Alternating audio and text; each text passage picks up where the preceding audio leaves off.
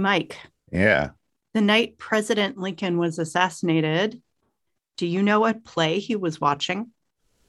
I didn't think we were going this direction. Aren't we talking about Ted Lasso today? Yeah, but this is actually kind of relevant. So the play Lincoln was watching was called Our American Cousin by an English playwright named Tom Taylor. In this play, there is a family that owns a country estate in England, and they've fallen on hard times financially. So they reach out to their rich American cousin, Asa Trenchard, who lives in Brattleboro, Vermont. Oh, my home state. When Asa comes to England at the invitation of his family and attempts to claim the estate, the humor of the play really rests on the clash of manners between Asa and his sort of uncouth American speech and manners and the appalled British family. That does sound a little relevant. Asa is aware that he's rubbing his English cousins the wrong way. He even calls himself a, quote, rough customer. In the course of this play, the English family members get over their initial reaction to their American cousin, Asa. They start to realize he has a good heart. And it is through his efforts that the estate is finally saved. That could bode well for Ted. You can see I'm building an analogy here, because this is a pretty common thing in British and American literature of the time, of any time. So this episode, Trent Crimm, The Independent, Trent doesn't actually show up till midway through the episode. And yet he sits in the background the whole way through, because the episode is much about, again, Rebecca attempting to weaponize the tabloid industry. Although Trent doesn't really work for a tabloid. He works for the better paper. They have such distinctions in the UK. And thinking back to our discussion of credibility as an important quality in a leader, I think this is her attempt to undermine Ted using a more credible journalistic source. So this is the downside of credibility. Credibility is a quality that can be wielded for good and evil. And as we know, Rebecca is capable of both. We have Ted Lasso and Trent Crimm. Their names are almost comically playing up their differences. And Ted Lasso, our American hero, does play this American ingenue, this innocent broad, or is he? But he certainly plays it that way with his jokes and his folksy style. Trent is much more the cynical European. And you can really see this when Trent says, oh, it's amazing that you just happened to be invited to a school on the day that I'm interviewing you. And Ted sort of shrugs his shoulders. I guess it is. Weird coincidence. Because it was not intended. It was not a humanizing effort on Ted's part. It just happened. It's play between these two characters. And this is as old as the United States is old, this kind of view that Americans have of themselves, find themselves adrift, not fully able to read or to understand what's going on around them as they try to navigate the rocky shoals of the European social world. I spent some time in London when I was in college, and there are a lot of Americans who study abroad their junior year in London. And for the most part, the British students didn't really want to have much to do with the Americans. And I got that. This wasn't a time when Americans were held in high regard. We didn't have a lot of common pop culture to reference like we do now. But there was a certain kind of American who actually did really well socially with the British. I'm just realizing they were Ted Lasso. Right. They were the people who had no subtext, who were socially fearless, but completely nice, genuine people. That style of American actually did really well with people in London. So this is something I've observed myself, that the innocent, putting it all out there American actually can be really successful in breaking through the facade and building trust. I want to note, a couple summers ago, we took our young family to the UK, and the lovely people of London could not have been friendlier or more helpful. Yeah, I was delighted by how friendly I felt like we were treated, even after people heard our American accents. Even then, they embraced us. They helped us through some tricky moments in the day. Maybe they saw the five of us as American savages. Maybe, or maybe just all that American TV that everybody's been watching has made Americans more welcome all over the world. I don't know. Thank you, Netflix. I'll be there for you. Indeed. I'm Kathy Buckman. I'm Mike Merrill. This is Lasso Lessons. Coming up, Season 1, Episode 3 of Ted Lasso, Trent Crimm, The Independent.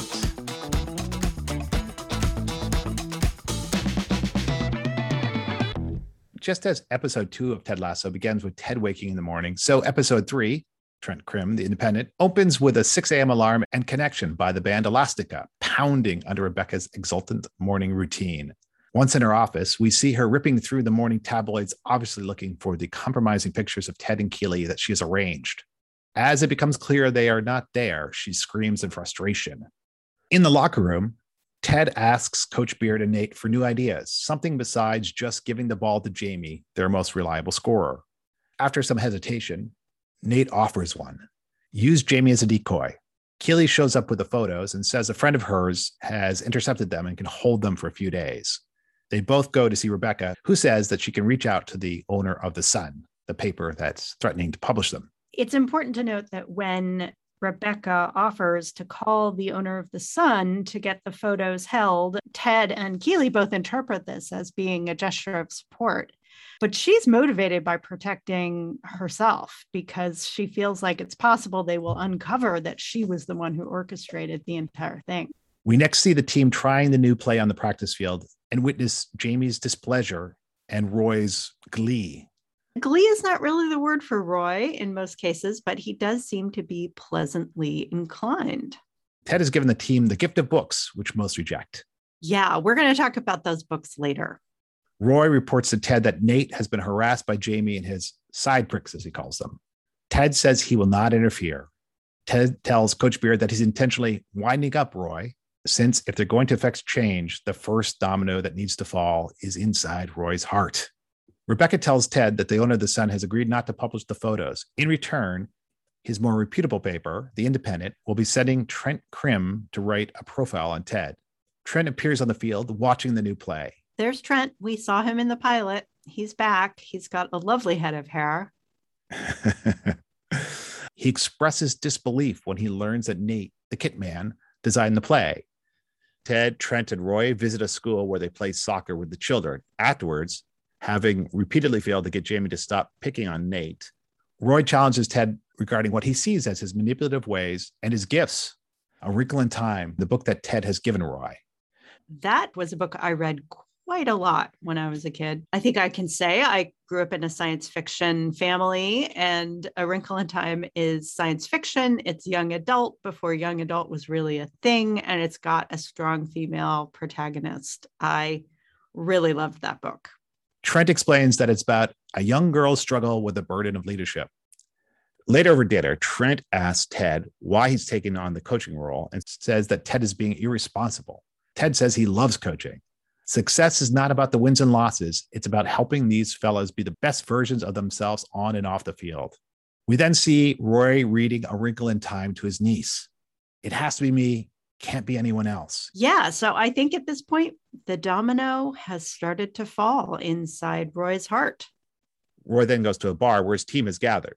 In a voiceover, we hear Trent reading of Ted. His coaching style is subtle. It never hits you over the head. Just as Roy headbutts one of Jamie's side pricks. I can't help but root for him, is how Trent's profile finishes. The episode ends as it begins, with a frustrated Rebecca, this time falling back out of frame. Okay, great. Why don't we jump in? So what do you have to say about this, Kathy? My headline here would be that the leadership story is thickening. Up to this point, it's been pretty straightforward. We see Ted doing things, and we can describe what he's doing from a leadership point of view. In this episode, though, I think we start to see more dimensions of leadership. And we also start to wonder if maybe Ted's leadership is not exactly what this team needs. Interesting.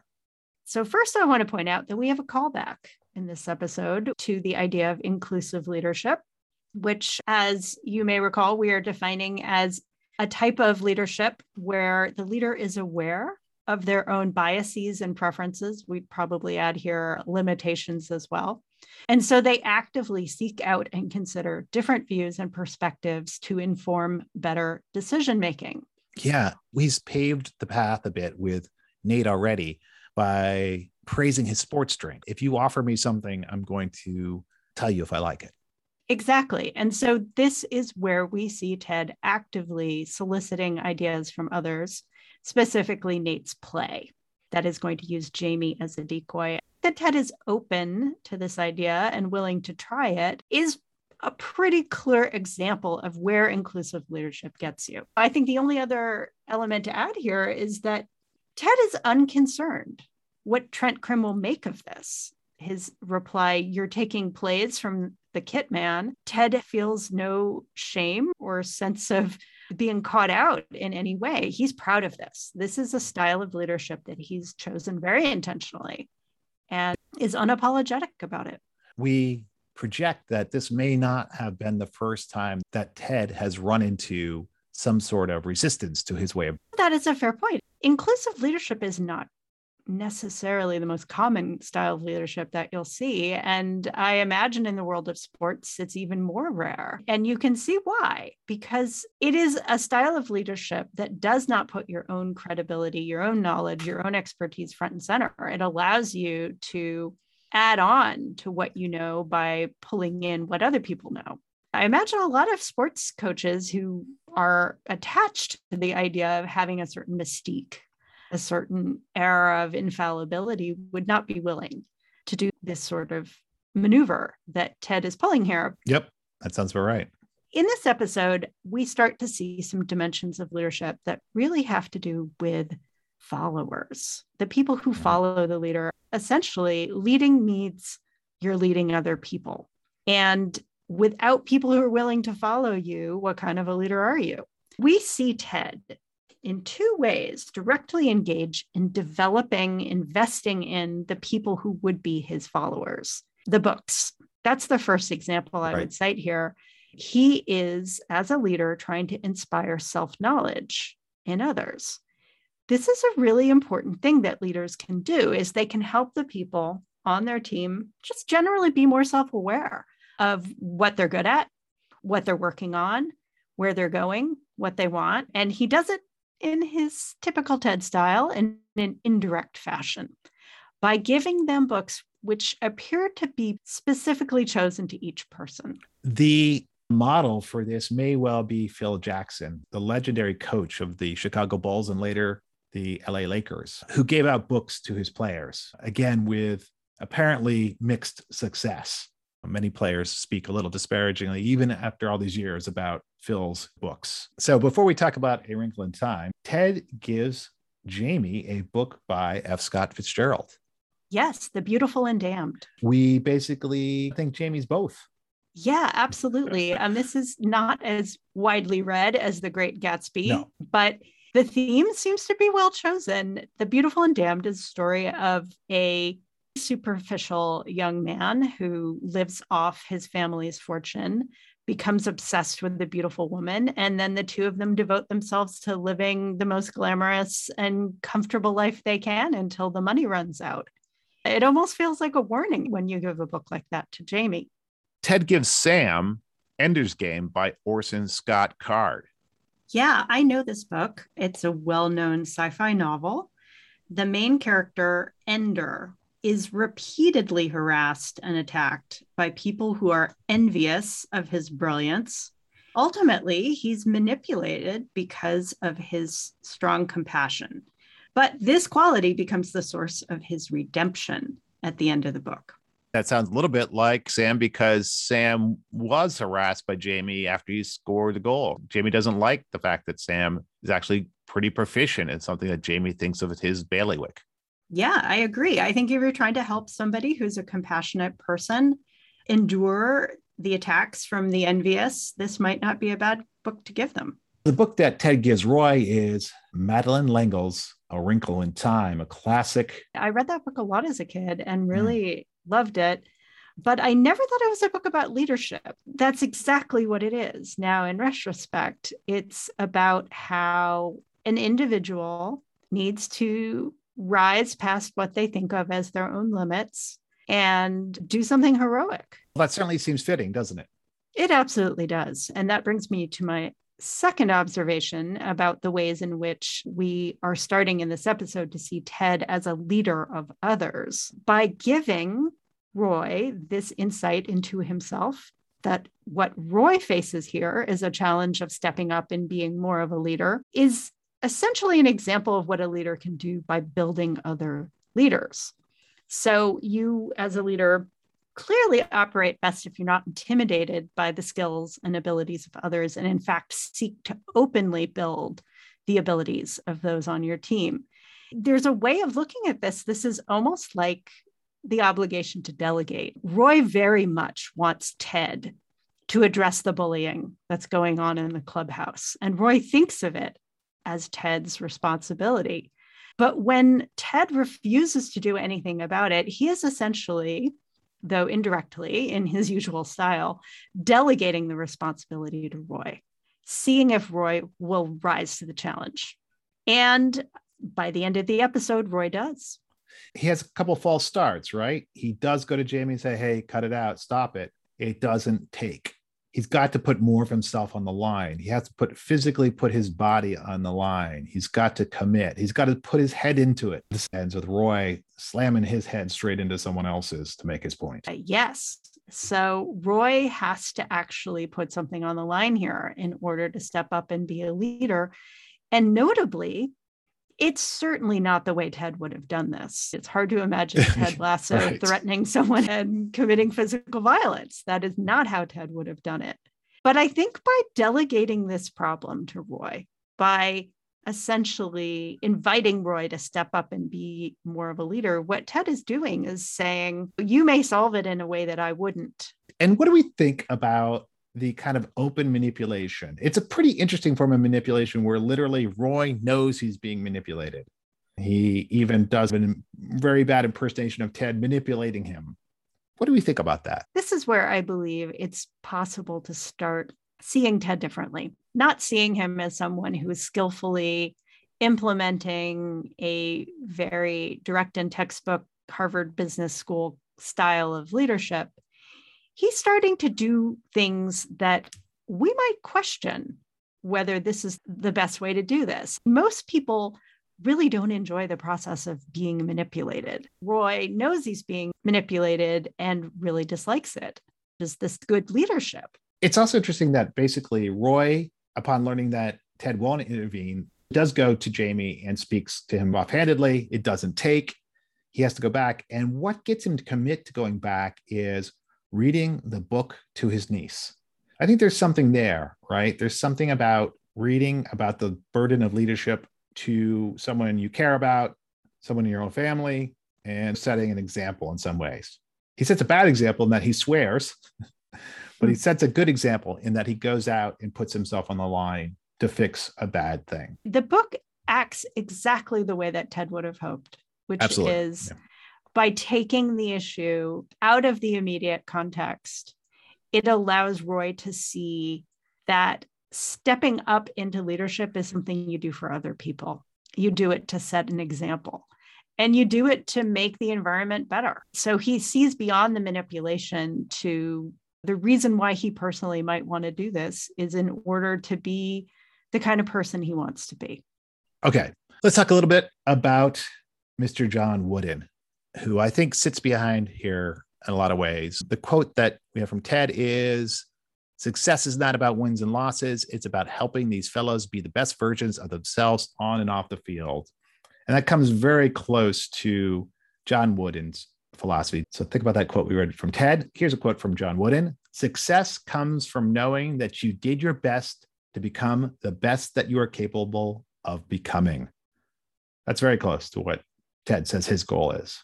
That's really close. John Wooden is the, I'm going to say it again, legendary coach of the UCLA basketball team. He coached the likes of Bill Walton and Kareem Abdul-Jabbar and many, many others to many victories. A few of his quotes ascribed to him. Be true to yourself. Make each day a masterpiece. Help others. Drink deeply from good books. Make friendship a fine art. Be true to yourself. Check. Make each day a masterpiece. Yeah, check. Help others. Absolutely. Drink deeply from good books. Yes. Make friendship a fine art. We know that intimacy is very important to Ted. John Wooden's pyramid, we see this first in episode 1 when Coach Beard and Ted are putting together the office that abuts the locker room. We see them putting their desks together, and we see Coach Beard putting up John Wooden's pyramid. It also appears in this episode in a few kind of distant shots behind Ted and Coach Beard. So we know it's very important to their way of seeing their job. We've had a bunch of pyramids on this show already. In episode 1, we talked about Inverting the Pyramid, which is the soccer book that Coach Beard reads. Also, as you explained to us, Kathy, Inverting the Pyramid is a hallmark of inclusive leadership. Instead of thinking of the leader on top, everyone else below, inverting that and thinking of the leader as supporting all the hardworking people. Oh, you did a nice job. Okay. Explaining that. The second episode, we talked a bit about Maslow's pyramid of needs, with the base needs at the bottom. And as you go higher up, you get into more abstract needs. Coach John Wooden's pyramid is in the spirit, I think, of Maslow's pyramid. It would surprise me if he wasn't thinking about it when he created it. At the very top of John Wooden's pyramid is competitive greatness. But to get there, you've got to build up. And where you start are with industriousness, friendship, loyalty, cooperation, and enthusiasm. I love that last one, because if there's one thing that Coach Ted Lasso is, it's enthusiastic, right?